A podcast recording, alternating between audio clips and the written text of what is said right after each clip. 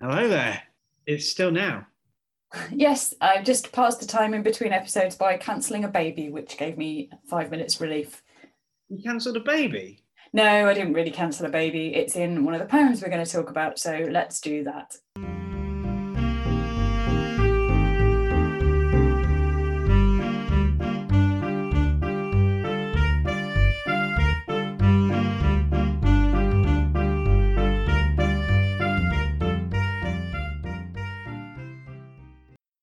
So, welcome, welcome, one and all, or at the very least, one and some, to the second of our two episodes where we're talking to Leigh Stein about her new poetry collection, What to Miss When, and some of the surrounding issues. Yes, indeed. I'm your host, Dr. Adam James Smith. And I'm your host, Dr. Joe Ward.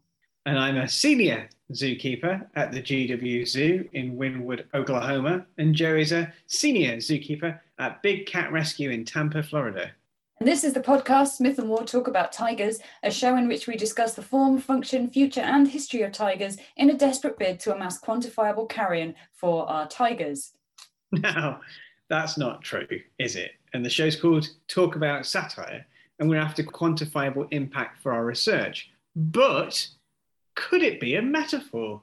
Could it be a metaphor if we consider that our research is sort of nothing more really than heaps of rotting meat that we throw to the tigers of the ref to stave off unemployment, then maybe it is some kind of a intensely clever and satirical metaphor. But we didn't come up with the idea of Tiger King as a metaphor for anything. Leigh Stein did, and I have to say, on balance, I think she did it better. And we're going to talk to her about that and much else besides in a moment.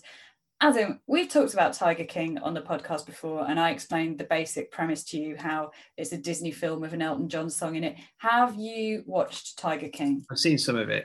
Have you? Uh, Yes, what I- did you think to it? Um, well, I thought it was interesting. I thought, you know, I so I came to it much much later than everybody else. Like, I watched it at Christmas, so Right. I watched it about six months after everybody else. So mostly I watched it thinking, why is everyone obsessed with this? And but also because I didn't care about it at all, I'd remained relatively unspoiled. So when it when Carole Baskin gets dead, spoiler for anyone who's not seen it, She doesn't that was- get dead. doesn't she get murdered?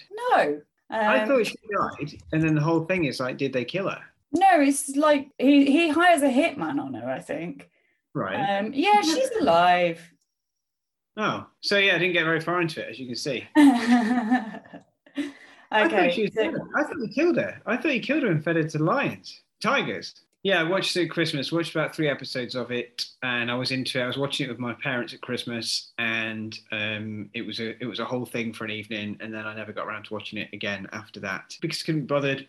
Also, uh, I watched the Louis Theroux one. I watched Louis Theroux. I didn't watch Tiger King in the pandemic, but something I did loads of is listen to millions and millions of hours of podcasts yeah. and Louis Theroux was on the Adam Buxton podcast talking about the podcast that he then went on to do BBC Sounds when he's reflecting on old cases and he talks about Tiger King. So then I watched Louis Theroux on Tiger King. And by the time I'd seen that, I was like, I feel like I've had enough of this now. yeah. Also, I'll just wait for the film with Nicolas Cage. So, I um I sort of watched it a bit when it was on. You were into it, weren't you? I thought you were Not into massive. it. No, I I watched it. I watched it a bit when it was on because um everyone was watching it, and also I was a bit interested because I'd already come across Joe, Joe Exotic in Louis Theroux's original documentary with him, and then at Christmas there was a Louis Theroux like let's go back to him and talk about the making of the original show, which is kind of like what they did with him after everything came out about Jimmy Savile and they went back to Louis Theroux and they were like, You did that documentary, what did you make of him? He's like, In a strange way, I kind of liked him, you know, you were like in, a, in an odd way, but I always thought there was something kind of weird about him. Sorry? I was just trying to do my Louis Theroux impression. Well, uh, that's what I was doing. Yeah, it's just, he was very good. Yeah. in the in the Christmas one, they went back to him, and it's like that classic, you know, all the classic Louis Theroux tropes where he's like he'll ask something ridiculously invasive or whatever, and they'll be like, "We are done here. Get out! Get out of my backyard! Turn that goddamn camera off! Get out! I, no, I, I am not joking. I don't want. Are you okay right now? Have I upset you? Get out! And turn that camera off." Oh, you seem like you're kind of mad right now. And but anyway, so that was on at Christmas. And I was trying to remember what had even happened in Tiger King back in the spring because it just seemed so long ago. And I remember saying, like, so what what was the deal with Carole Baskin? Was she like was she good or or what what was it with her? And um, one of my kids was like, well, she kind of was because she's his enemy, but also she low key murdered her husband. So, um, yeah. That was the murder. Yeah. I knew there was a murder. Yeah. Yeah. carole Baskin low key murdered her husband. And I, I just really like, uh, I think it, I think the idea is that there's a low key idea that she did rather than that she murdered him in a low key way. I think, how would you murder somebody in a low key way? To sort of like scratch away at them over a period of decades with a, with a pin until they eventually died and then you would have low key murdered them whereas high key murdering somebody would be just blowing their brains out yeah that's um that's hilarious yeah so uh, that's that's tiger king established and uh, the reason we're going to talk about that is because it's the title of one of the poems that we talk about in some detail and the way in which Leigh sees parallels between the dynamics of the operations of the GW Zoo in Wynnewood, Oklahoma, and the ways in which the general populace is kind of baying for its rotten meat throughout the, the pandemic. Um, so yeah. yeah. there's there's a bit of context. What other context do we need to do? I think that's that, that's the only context, isn't it, for this episode? Well, I mean, I suppose that she's also talking about Lorrie Moore. Oh yeah, sorry, I forgot about that. Yeah, the, the controversy surrounding Lorrie Moore at one particular moment comes up in the interview. But yeah, Lorrie Moore, I, I love Lorrie Moore. Um, it was really nice to see her name pop in, up in a poem. She's written a novel that um, all English lit lecturers should read and enjoy called Anagrams, which is about a, a woman who who's lecturing in a community college and lecturing poetry to undergraduates. And that's got some very relatable moments in, lots of really witty short stories, a coming of age novel called Who Will Run the Frog Hospital, which is utterly brilliant on 15 year old girls' friendships with one another. And I would say much of Lorrie Moore's work is also laced through with satirical slant. One of the most delightful things I've read that, Louis, that Lorrie Moore Lorrie through um, that Lorrie Moore wrote. I can't remember if this is in one of her novels or I think it's in one of her short stories. And she just has this really brief moment where she this this character is also a lecturer and she says like she gets so frustrated with her students she hands them like a good essay and tells them to stand in the corridor until they can understand why it's better than what they've written, um, which I, which I like. Yeah, no, that's uh, she did. So, so for someone who we've established is delightful, mm. why why is she brought into that bullshit? Well, we talk about this in the thing, don't we? All right. Okay. Yeah. So that's all the context. So should we get back into this interview? Let's get back into the interview. Okay. Roll the tape.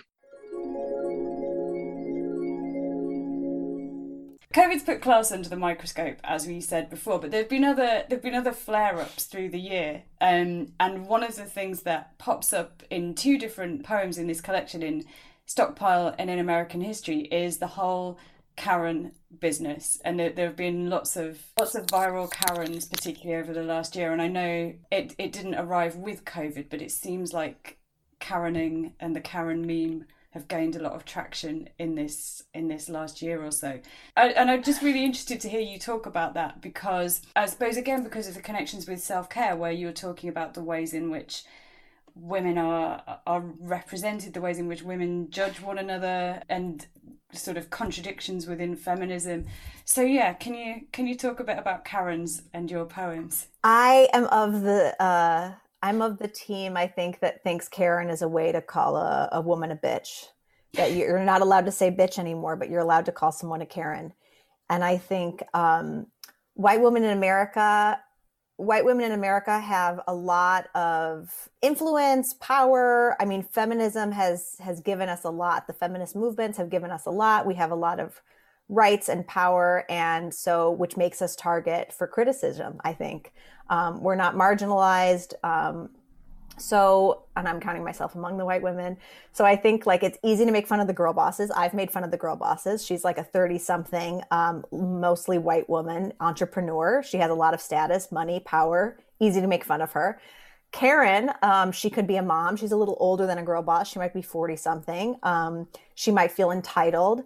I think it started as like this, you know, I'm going to call the manager on you, which is like this very um, complainer energy. Um, but instead of seeing her as empowered, we now see her as a figure uh, to deride and that she's abusing her power as a Karen. So I use it ironically in the poems. I mean, I'm, I'm being kind of tongue in cheek about a Karen and whether I'm a Karen. I don't think I'm technically old enough to be a Karen, but as with everything on the internet, like things take on, you know, there's like things take on so many different meanings. It's never totally clear if someone else using the word means exactly what you're using the word, but I definitely think it's an it's an insult or it's a um, word that's used ironically. In the same way i see girl boss used only ironically among my peer group. No one no one i know would use girl boss sincerely uh, to describe anything.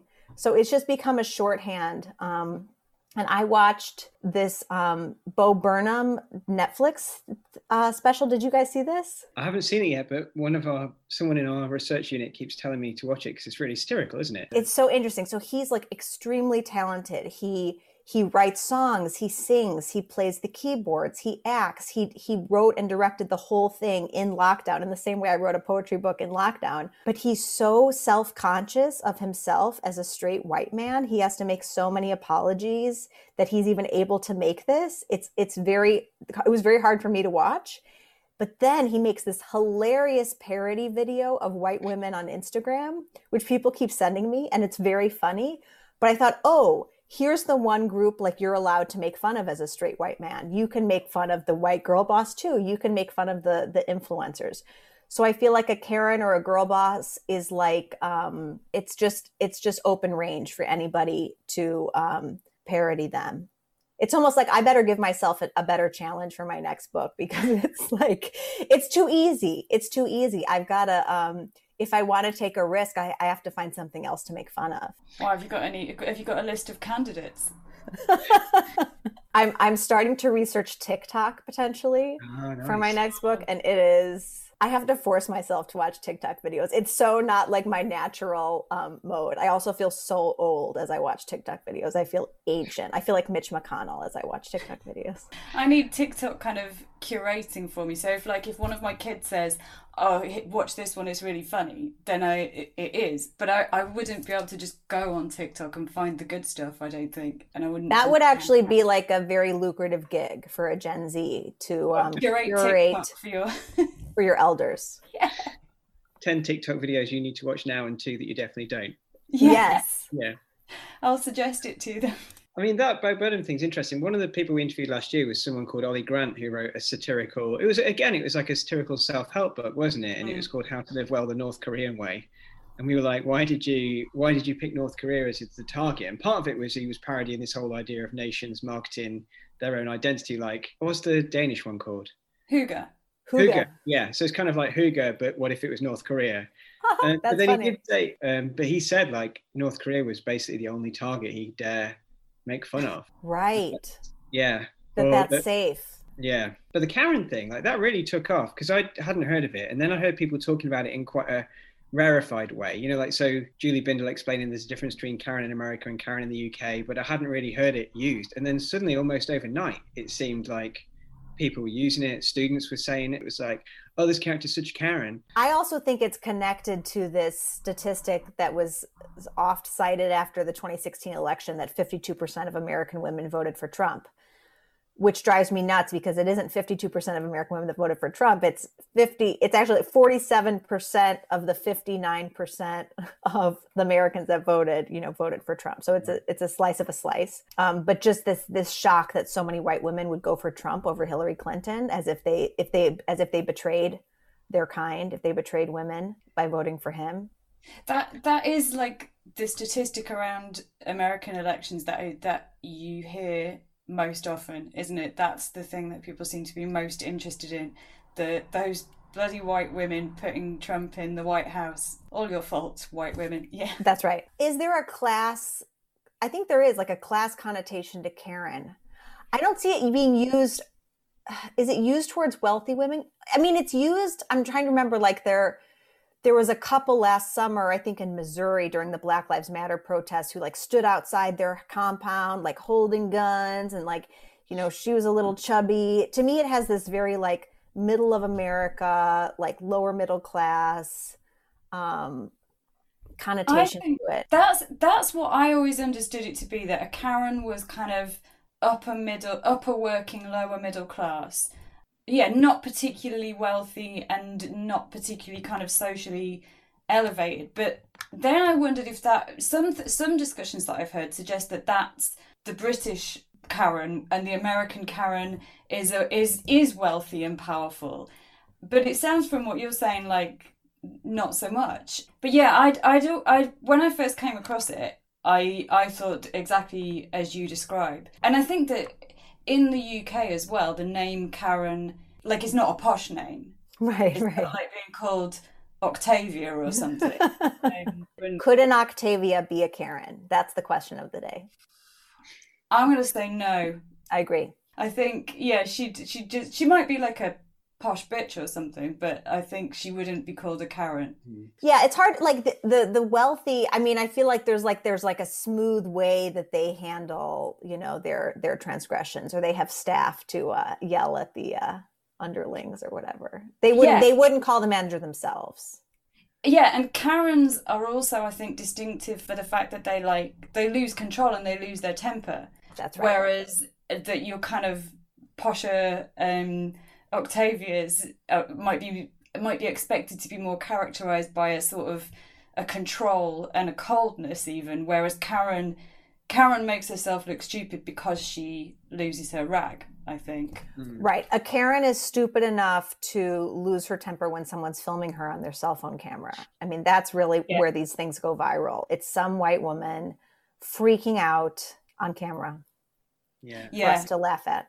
It's so many things in one isn't it? Because it's it's yeah it's women who who aren't in control of themselves women who complain and but it's also because it's unlike girl boss where you can say like well there are two things that a girl boss has to be and that's female and a boss. So like we can we can like circumscribe it to that extent but karen is so beautifully loose and nebulous that any annoying woman can be a karen. Any and the fear of being labeled a Karen is enough to to keep you quiet. I think in a lot of instances.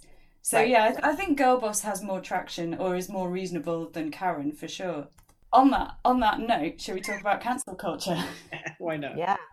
So yeah, in in Tiger King, which I really, I mean, yeah, there's so many of these poems I really love, but you, Tiger King's got it all because it's got Lorrie Moore and Tiger King and cancel culture and the brilliant line, "We'd cancel a baby if it gave us five seconds of relief."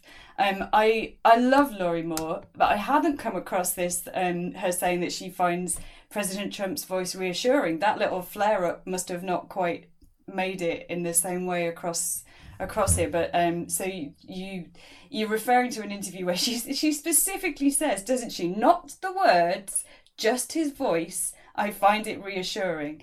So yeah I'd really I'd really like to hear some more about that about that poem about the whole incident and and also the connection between all of that flare up and the insanity that was Tiger King So I love Lorrie Moore. I mean, she's like one of the reasons I became a writer. She's from the Midwest. She's very funny. I mean, I think she captures the the passive aggression of the Midwest um, so perfectly. I I love her, and I look up to her as an elder.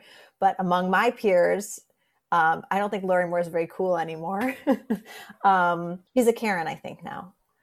oh but um, this was just like a Saturday on Twitter in the midst of the pandemic. A new article of the New Yorker came out, which I may be the only person in her 30s who still subscribes to the print magazine, The New Yorker. I mean, when I read The New Yorker, I see ads for adult diapers. So that tells you something about who's reading The New Yorker.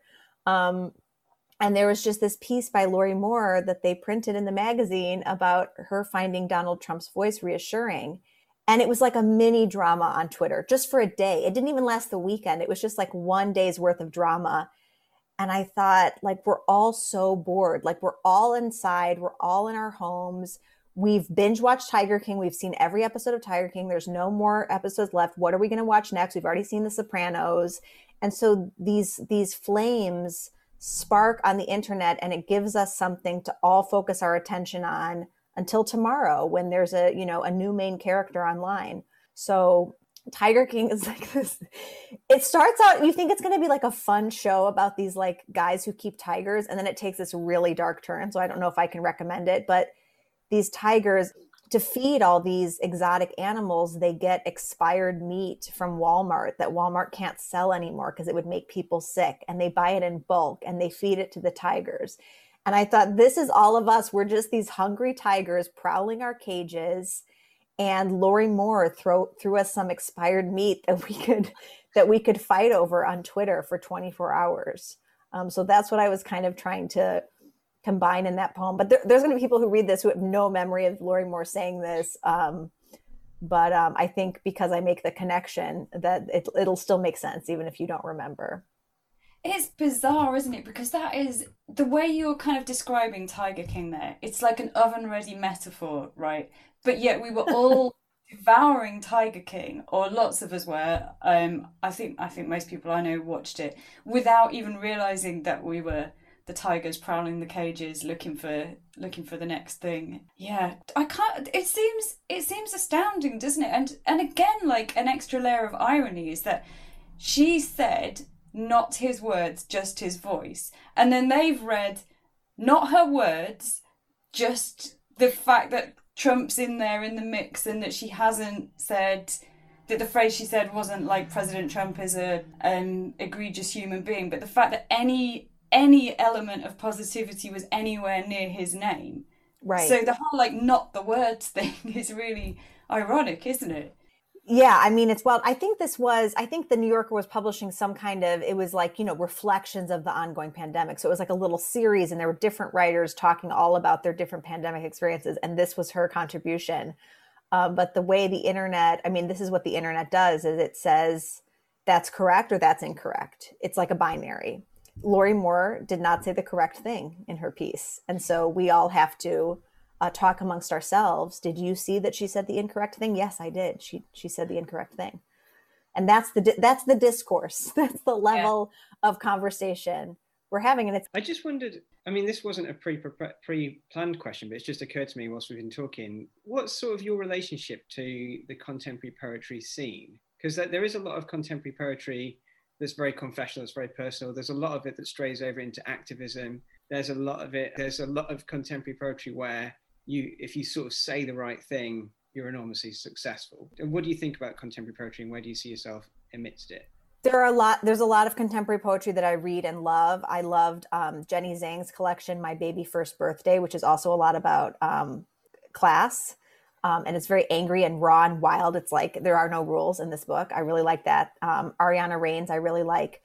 Um, but in terms of the poetry community, the living like amoeba, the the thing that has mass, it's it's by default um, like a social justice activism movement and it has become increasingly so since I was last active. So I would definitely say I've become less active as I as I just got more involved in prose writing over the last decade.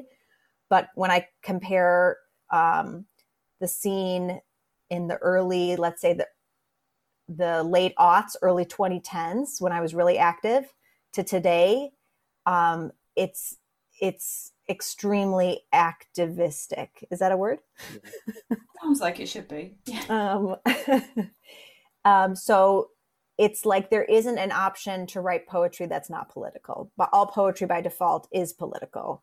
Yeah. And when I think about that, I think, do I agree with that? I don't know. I think some of my poems, you could say some of my poems are political, but um, if I'm writing in the voice of an influencer, like, is that a political poem? I don't know. I, I just, I don't know if I can get behind the idea that all art or all poetry is political or should be political. But that's the, that's the MO. Yeah. Yeah, yeah. I mean, because I mean, there's the again going back to outside time. It starts with you saying like, "I'm not going to say about trees," which is whereas like eco-critical poetry is a boom industry, but you're kind of like, "That's not what I'm doing." Sorry, it's there's something different. And that poem's like this joke. 10 years ago, like at a poetry reading, I read a poem about Facebook, and this stranger came up to me and he said, Aren't you worried like your poems are not going to be relevant in the future because you're writing, like this isn't going to exist? And now look at look at what Facebook has done to us. So I'm I'm pushing back against this idea that writing about the internet is going to make my work dated there's all I've heard this multiple times. I've heard this with my novel too. Some of the reviews of self care say this was dated, but it was funny. And I think, but what what makes it dated? Like it's set in 2017. Like that time period existed. like we lived through the time period. Are my COVID poems going to be dated? Like I'm trying to capture a moment. That's my intention. I'm not trying to capture the universality of trees. Like that's what Mary Oliver writes. She writes about trees and like the sounds of the loons. I'm not a very I'm not a very outside person, hence the poem Outside Time where I had to go outside, but I'm not a very outside person and I yeah, I'm not writing about trees. I mean, that's like um, Alexander, to bring it back to the 18th century, like Alexander Pope in the Dunciad, which is like the masterwork of 18th century satire and he's talking about specific he's got specific complaints with what's happening in the pamphlet wars of his time and he's picking on specific people and you know folks like me spend a long time trying to reconstruct the context to work out precisely who he's talking about.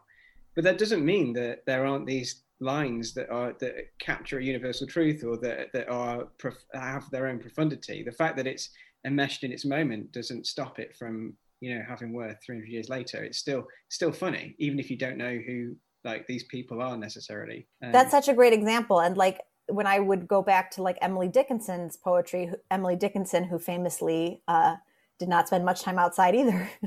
she was inside her house, but she was following news of the war and she was writing about the Civil War was happening even though she was inside her house.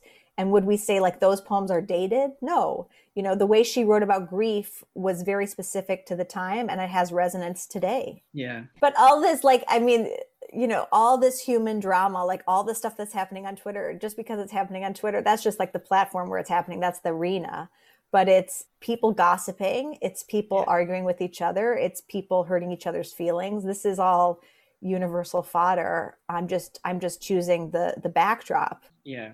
I mean we start so we started by talking about the use of voice in the collection and sort of Joe observed that there might be a master voice, but you're adopting these different voices. But also you said do you say that it, you think of it as being kind of like post confessional. I mean, the, the, use of voice, the satirical use of voice is a well established thing. Um, but it, in my 18th century stuff, it's a really risky thing because, so for instance, someone I work on, super obscure local poet where I am, a guy called James Montgomery, wrote satirical poems in in the local newspaper, and one of them is called "The Slave Trade." And he basically it, it's against the slave trade, but to make the point, he adopts the voice of an advocate of the slave trade, and then sort of like extends it. So you have lines where it's like, Uh, you know how stupid you'd have to be to believe these people have a soul. Like we could make a lot of money here and all you have to do is overlook 100,000 tears and all of this stuff.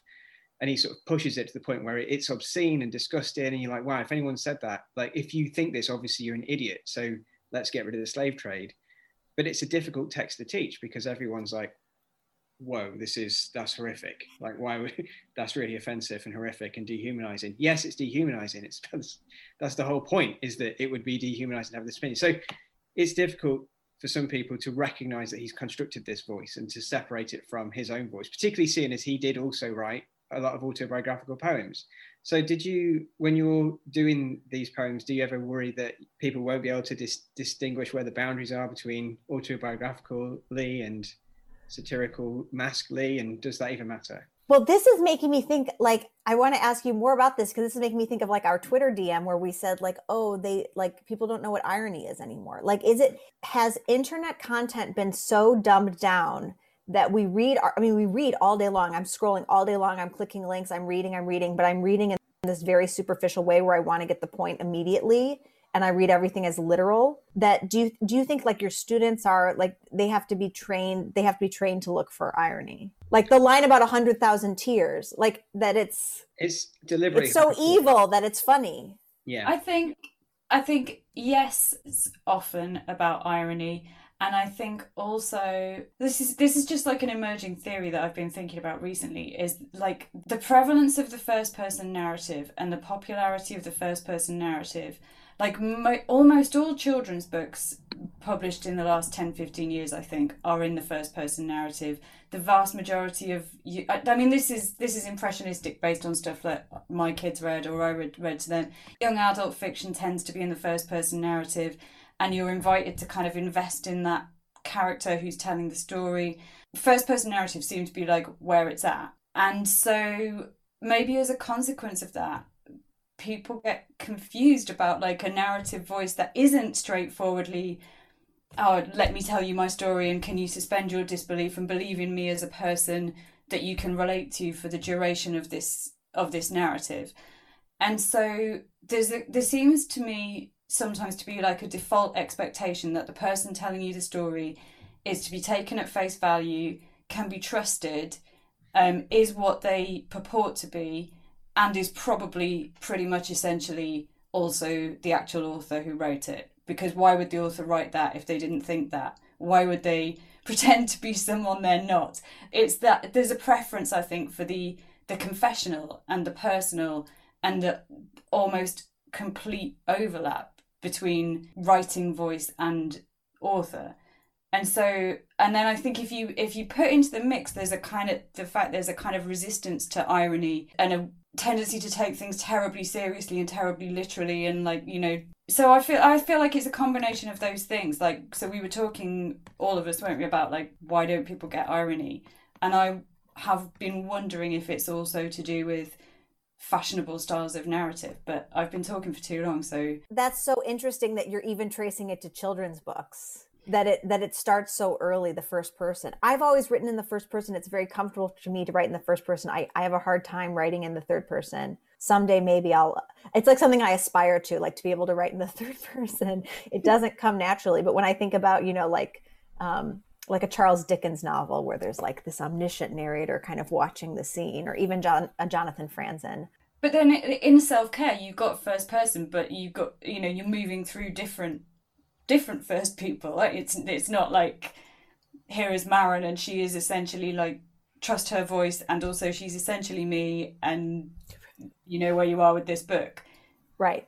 Oh, I was going to say because um, I I've also studied and taught memoir writing, and I'm really interested in Vivian Gornick. And Vivian Gornick's theory is that the rise of memoir writing comes from Holocaust testimony in the mid 20th century. That all these people who survived felt like they had to tell the story of what happened to them. There was all this testimony, and it was first person, and it was like all these unbelievable stories. And that led to the rise of memoir with all these people saying, Well, I have an incredible story as well. Something incredible happened to me.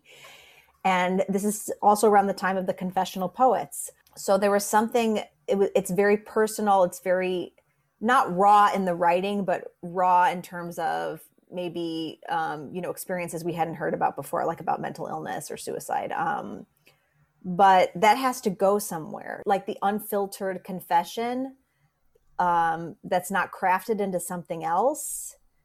You can read those all day on instagram. They're in the instagram captions. You can read them on twitter. I mean people tell these traumatic stories of things that have happened to them. They've lost people to covid. I mean there's just this it's the whole internet is is a confessional. It's ongoing. So with my work with my writing i'm trying to create something that goes beyond the confessional that has something else and I think that another thing Mary Karr would say when she's talking about memoir writing is she's like, you have to come up with the voice that can have a range.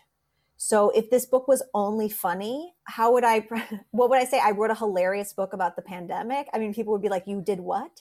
So I had to find a voice that had enough range because there are some poems that are sad or that have more emotional depth, and there are poems that are funnier. So I, I created this persona that could, I hope, kind of hold that range of experience and range of emotion on the page. Yeah, I mean, I, I wonder why where has irony gone? And there's a, there's something to do with truth and authenticity, isn't there? On the one hand, there's a skepticism about something like this isn't authentic enough, but then also a tendency to read everything as being 100% authentic truth, and it doesn't really fit very well with autobiography or biography or life writing. I mean, I've just recently finished an article about Virginia Woolf and Orlando. And for that, I read a lot about her new her essay, new biography, and her positions on biography and historiography. And she's sort of reacting to this Victorian trend of biography, which had a moral imperative. So they'd only tell the stories of worthy people, and the premise being that if you read this biography, you'll learn a moral lesson from it. And she said that suffocated the subjects and led to like really boring, dull biographies. And what she wanted was to capture she said it's, about balancing fact but also personality. She said like a good autobiography or biography has to be both the rainbow and granite. Like it's got to have both of those things. And the that's way so great. Yeah and her sort of conclusion is i don't I hope Woolf scholars agree with me but her conclusion is basically fictionality. Like you've got to bring some play into it. Like it's not about really precisely trying to reenact something that you could never objectively do, but it's about finding like, which she sort of talks about like fragments of conversation or like what other people thought, impre- being more impressionistic to try and capture the an essence of what someone was like, to try and capture that personality. And I guess creating a persona that allows you to visit sort of memories and specific moments, but also with enough ironic distance for it all to work is kind of similar to what she was doing. Yeah, what's the the the Wordsworth line about poetry? It's like a, a emotion recollected in tranquility or something. Yeah, yeah, that, yeah. That you need that hindsight. Like you can't you can't write a poem while you're crying. Yeah. but maybe you can write about it later. What's your favorite poem in the collection? What's my favorite? Oh my god, my favorite poem is of course no one's favorite poem. My favorite poem is the um the Michael Jordan Chicago Bulls um last dance poem that compares him to Achilles. Why that one? I just think it's like so epic. I'm like I wrote an epic poem. like I just feel so proud of my of my epic poem and it's about like different personality types which come from Gretchen Rubin's self-help book. Yeah. Um to me it just has it all. But Yeah. but no one has no one has picked out my favorite. But that's that's life. It's the same in self-care. My favorite lines no one ever, you know, picks out picks them out. So Has anybody read this literally? Have you had that? Have people read this and thought this is Leigh Stein describing her life? Well, I had that one Q and A earlier this week. She said, you know, you you bring a lot of yourself in here, just like you did in your first novel. And I thought, well, how do you know? you know, how do you know what's what's myself? And it's it's hard because you know I have written memoir. I I do write personal essays. Like if you Google me, you can read a lot of personal writing by me about you know all kinds of things that have happened in my life. So it's not that I'm, it would be dishonest for me to say I'm a private person because I write about my life. But I think to what Joe was saying earlier, it's like, I don't, I think, and I think women writers have experienced this for a long time this assumption that, like, oh, women, they just put their thoughts on paper, that there's, that there's no deliberation or craft behind it. Like, Knausgaard is a genius, but, you know, Rachel Cusk is just, you know, putting her thoughts down on paper. There's a, definitely a gendered, um, sexist framework for how we talk about autofiction, for instance. So I want my poems to be looked at as as pieces of art, as as works of you know works of craft, not just my jottings in a notebook. And another interesting thing in terms of process is when I was in my 20s writing poems, um, I never edited them. Either they worked or they didn't, and I was afraid that if I touched it, I would ruin the magic. So I never edited. Sometimes I would abandon poems, but that's it and this was the first book of poems that I really edited. And I really worked with a, my editor was really great um, at Soft Skull Press. And I guess I had the confidence to really go back there and, and change the language. And you know, as I said, she pushed me to make them less uh, didactic and uh, soapboxy. Some of them. So that was an interesting lesson to be able to go back and touch them and feel like I wasn't I wasn't ruining these like sandcastles I had built. They're just like it's like rage. Like this is where when I write an op-ed, it's because I'm pissed off about something. There's something that really bothers me and I feel like I have to talk about it. And I think that just works better for opinion pieces than um, poems. Yeah. Go on, Joe. Sorry. No, that's all. No, I was I was just going to make the lame observation that that is that's a pattern we see a lot, isn't it? Through through history, through all of time, the satirists with, as you were saying before, Adam, about that kind of combination of of writing polemical essays and then writing something kind of more abstruse in in poetic form. And I think also like Andrew Doyle talked about that as well, didn't he? That you know sometimes it's sometimes you just want to write your opinion, and sometimes satire is a is a vehicle for kind of doing that in a slightly different way, in a more well, not that not that journalism isn't edited, but it's a different different kind of editing, isn't it? Yeah, I think we, after we spoke to you last time, um, I wasn't sure whether to listen to you on other podcasts before we spoke to you or wait till after because I didn't want to spike it. So when we listened to the Unspeakable podcast, which we're both now huge fans of, thanks to listening to your episode, so thank you for that. We realised that we should have asked you to read something out for us. Oh, Uh, should I read a poem? and we wondered if you'd read a poem. Would for you us. would you Yeah. mind? That would be amazing. Oh, yeah. Should I read the Tiger King one since we talked about it? Yeah. Or any any that you want, but uh, yeah, Tiger King might work really well. Okay. So the the beginning of the poem is a quote from Lorrie Moore, and she wrote, "I sometimes find President Trump's voice reassuring, not what he says, not the actual words.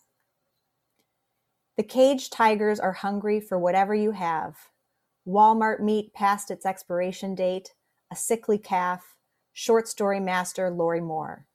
She was asking for it when she confessed his voice soothes her like she's his pet."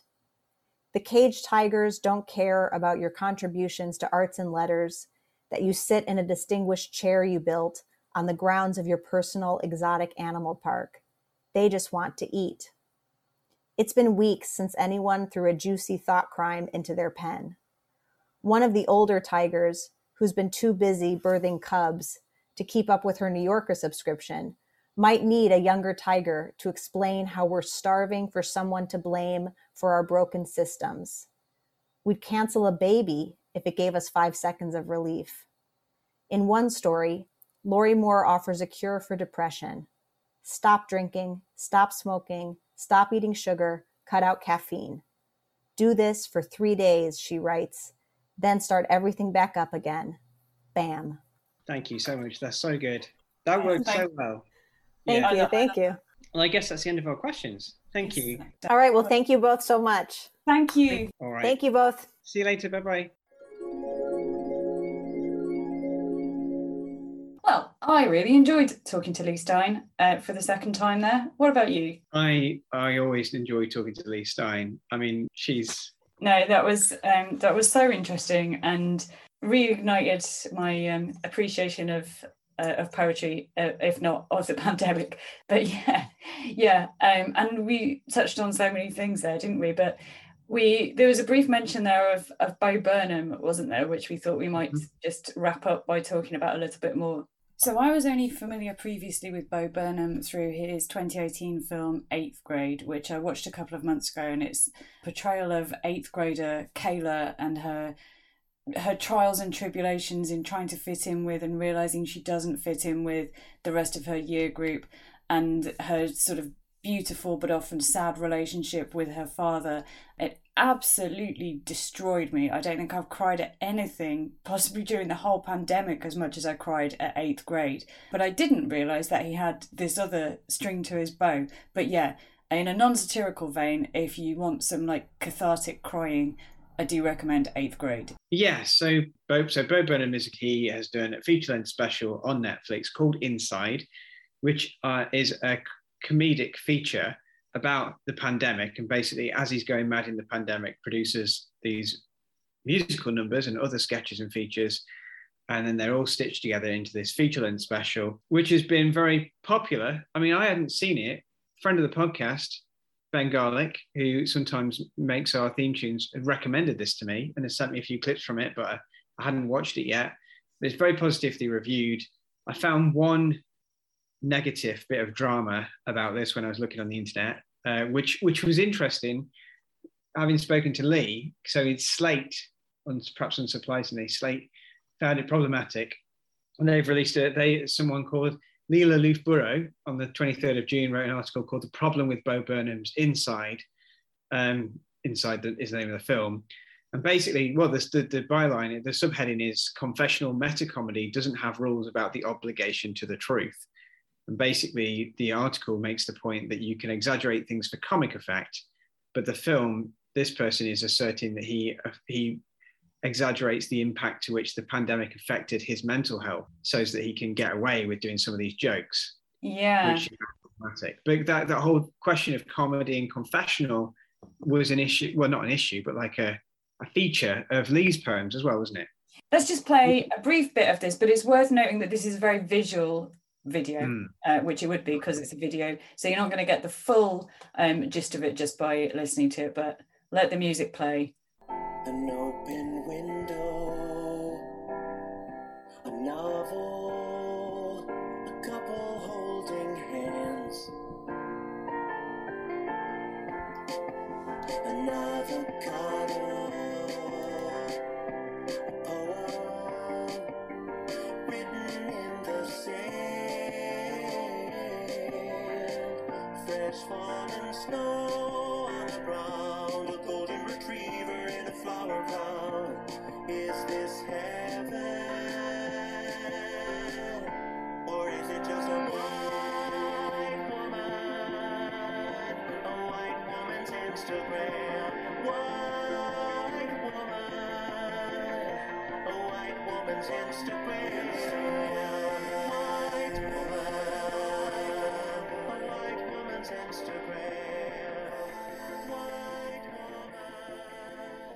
which which, which bit do you want to talk about? I want to talk about the comments underneath, and then I want to talk about him.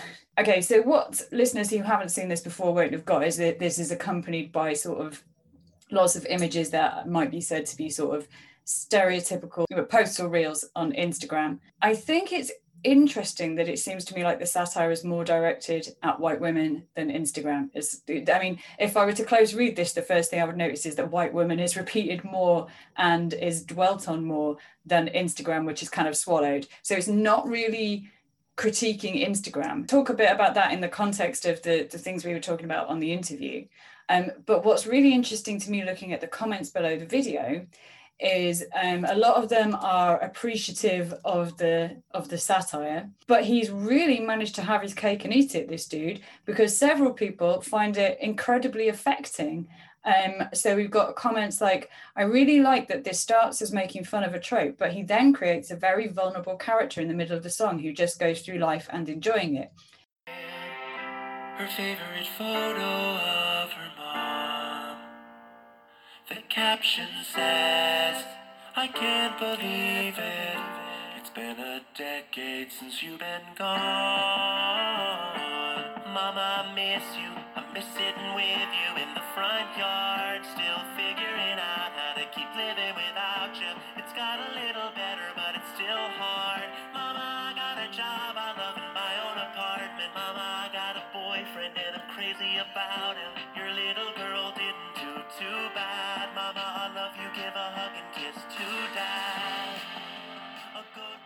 Another comment, I unironically cried at the middle verse about her mom. Like it's so cliche and so true at the same time. I love Bo Burnham for making us laugh and cry at the same time. So, says one more person, as someone who lost their mom at 13, I realized this could definitely be read as someone who maybe has a subconscious need to present themselves positively and curate their life to appear perhaps better than it is, almost as a way to reassure their lost parent they're okay. From someone who has spe- definitely spent most of their life chasing an impossible idea of the person they think their mom would have been proud of. So he's actually being fated for creating a recognizable and emotional picture of a daughter's grief. absolutely ridiculous. the whole point of the joke is that I, I, I read it as parody. So he's parodying someone who would basically perform grief as a way of boasting about the size of their apartment, the stability of their job, and their and their relationship. But then yeah, and the like, assumption is that that is a thing a white woman or all white women do. I mean, I've just got to read you this one more comment. My partner's mom recently passed, and my dad died when I was young. We just recently got engaged too. Know that I ugly cried in the bathroom listening to this while taking a shit. yeah, that's I don't know if just- listening to it made him do the shit or if he was doing it anyway, but Yeah. Wow. I mean, so just on the sort of because I think this leads into the the point about it focusing specifically on white women. It reminds me. The first thing it reminded me of was a sketch uh, that SNL Live did called "Look at My Instagram." Have you seen this sketch? no. So um, it's really it's not as long as this. It's really short. So they did. It's a parody of the song "Look at This Photograph" by Nickelback. So and part of the comedy is the fact that they've made it match absolutely it matches identically. But that one I think is a parody of Instagram specifically, like not a parody of white women. Um, so that's from ten years ago. Can I just play you a little bit of it, um, Mhm. just for the sake of comparison?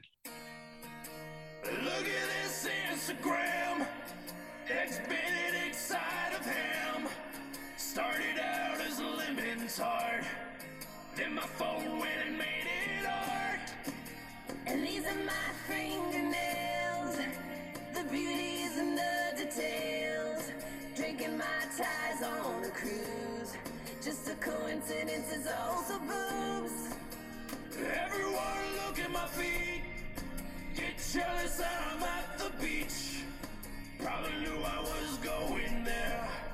You saw my plane swing in the air. There's a bit later when she's like, "Here's a cute selfie of me in the room where I also poop." So it's that kind of. Mm. I mean, it's ten years ago now, so we, this is all quite blasé, isn't it? Making fun of Instagram for these things, but it's kind of it is, but it's not saying this is specifically white women who are doing this. It's Yeah, saying these are things that people do on Instagram. and a lot of those things were what characterized um, the previous but uh, you know, no no less um, worthy of examination. Stock character, the basic bitch, weren't they? So basic bitches drink pumpkin spice lattes. They take photos of their Starbucks cup and autumn leaves falling and their feet and so on.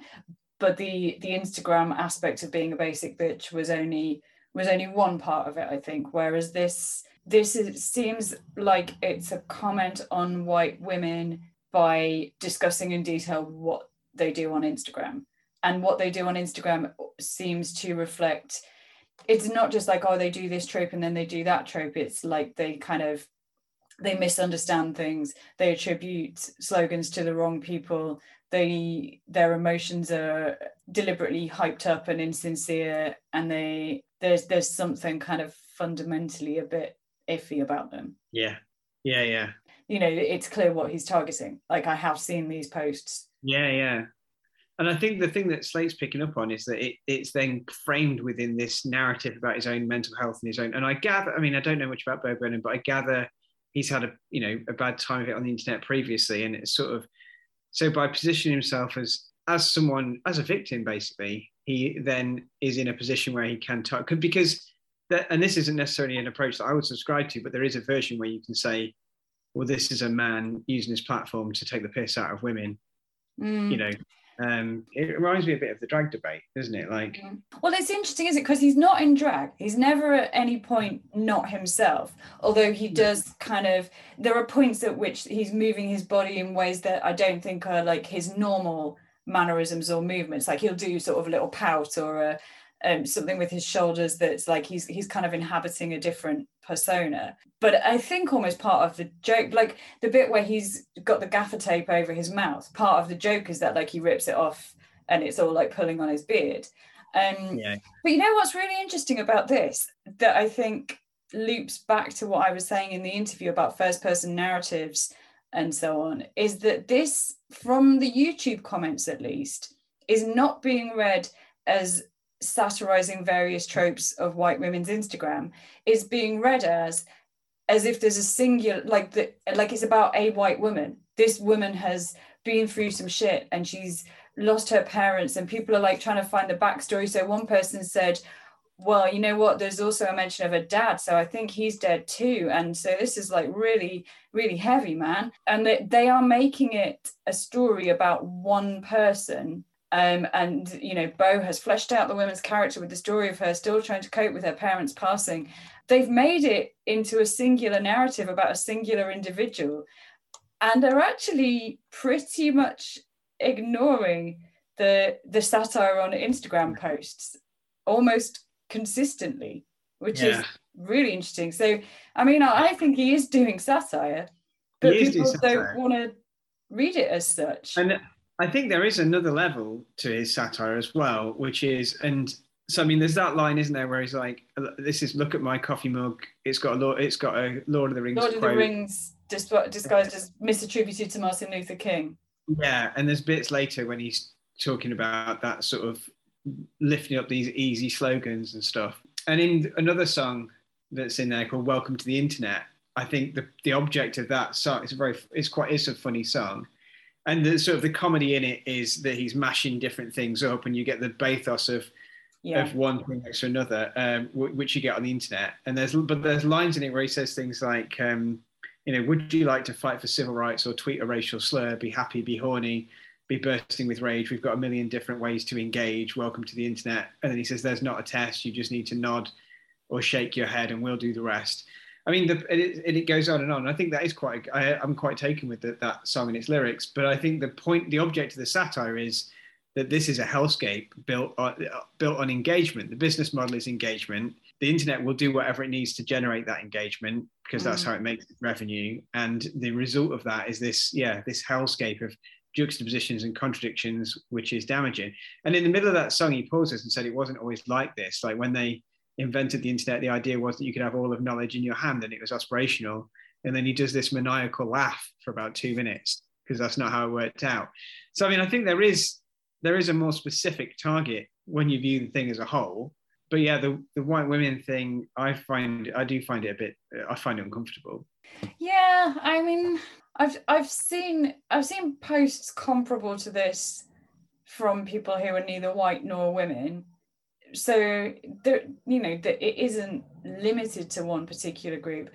But I suppose that's not really the point. It's the initial point I thought was like, well, perhaps it's interesting that that this is the group that's the most frequent target of satire right now, um, whether Yeah. it's for their Instagrams or for them losing their ragging because they're Karens or whatever. But then Yeah. that is also massively complicated by the fact that everyone on YouTube seems to agree it's a delicate and sensitively realized um, analysis of grief, loss, and um, That's despair. Yeah, I, I think that's really frightening. Just pulling out the lyrics from the Welcome to the Internet song, it is this is quite good. It goes, um, tell, tell us every thought you think, start a rumor, buy a buy a broom, or send a death threat to a boomer, or DM a girl and groom her, do a Zoom, or find a tumor in your in you. Here's a healthy breakfast option. You should kill your mom. Here's why women never fuck you. Here's how you build a bomb. Which Power Ranger are you? Take this quirky quiz. Obama sent the immigrants to vaccinate your kids. I mean, it's quite Wow. like it's working quite well, isn't it? And um, rhyming couplets is Popian in its uh, juxtaposition. But yeah, no, I mean that's the comments on the video really do echo what we were saying about irony being dead, isn't it? Like just there's no scope to read it, and it's so explicitly a, joke. I'm now starting to wonder if if we've read it wrongly because there is an insistence that this is about one woman, not lots of women. Although, I mean, mm, well, it is called White Woman's, not White Women's Instagram. But then you could, I think that would still work as a general sort of analysis of the group. I don't know. I, I don't either. We've got it wrong, or irony is dead. I love how one of the posters um, explicitly says she unironically cried at the middle verse. Like, how do you cry ironically? can you cry ironic tears? I don't think you can. Yeah. I And so Bo Burnham, the one occurrence of death in the special comes at a particularly unexpected moment. White Woman's Instagram. White Woman's Instagram is a satirical tune about all the shallow and clout chasing images that pop up on basic white women's Instagram accounts. This is on Den of Geek. The song covers pretty much everything you'd expect, blah, blah, blah, blah. Midway through the song, however, the content takes a hard left to the stunningly real and heartbreakingly empathetic. The lens of Burnham's camera which has been arranged into a narrow frame to resemble that of a cell phone, widens back, and we get the lyric, you know, blah, blah, blah. Then the frame, that, that's the quotes from the song. Then the frame closes back to the Instagram format, and the song moves right along to the next bit of white woman nonsense, a goat cheese salad. Burnham is not breaking the fourth wall here. By all indications, both of his parents are still alive, well, and supportive of him.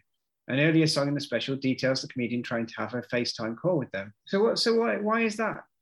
Well, okay, so Bo Burnham is clearly a complex individual, I think we can say. And maybe there is some pathos in this, and maybe he's managing to satirize some of the most familiar and hackneyed tropes of Instagram use, and at the same time to point to the idea that sometimes behind all of those basic images there might lie an equally complex, troubled, and distraught individual but is the way to suggest that to to satirize everything she does Hmm.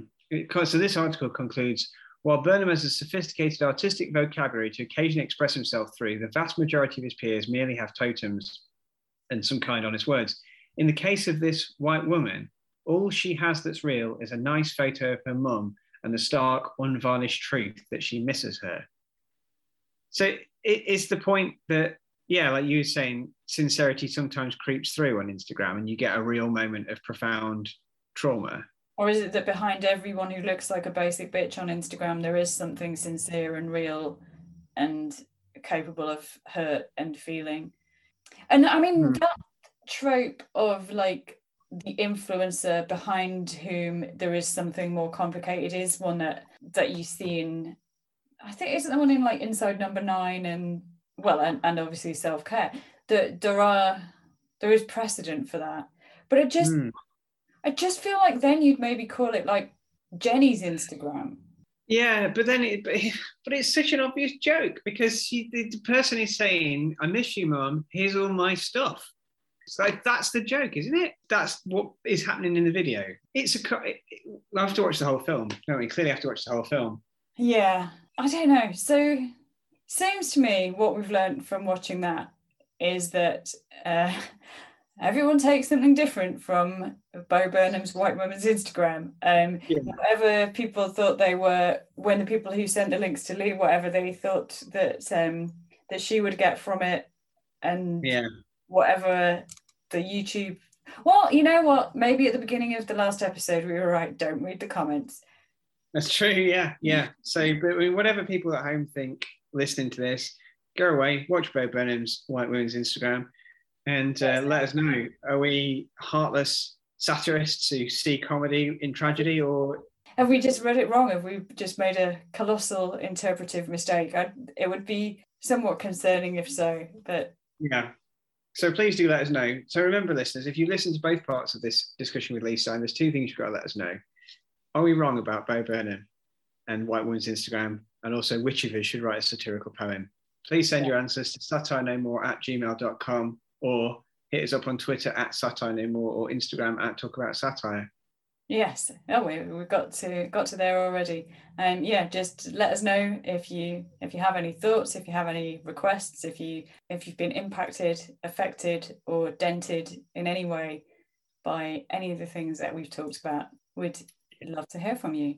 Yeah. And um, is there anything else you'd like to talk about, Joe? I don't think there is. Is there No. anything else you'd like to talk about? I feel like we've covered a lot and uh, I need to go away and think about this Bo Burnham video because uh, it, because it's just, yeah, the evidence overwhelmingly, if you base it purely on what people say on the internet, seems to be against my easy interpretation that this is just a joke. Hmm. So thank you again to Leigh Stein. You can follow Leigh at at Rhymes with B on Twitter. You should order pre-order a book. What to miss when? Yeah, whilst you're on there, why not buy Self Care and her comedy campus novel, um, The Fallback Plan? Like buy them. She's great. Yeah, read the op-eds because we've told you what an op-ed is now. There's no excuse. Absolutely, yeah. And uh, join us again in September Yes. for a new beginning. if there's anybody you think it would be good for us to talk to or anything you want us to talk about, then you could hit us up about that as well. But for now, But for now, sit up shut up. and eat Our satire. Bye. bye.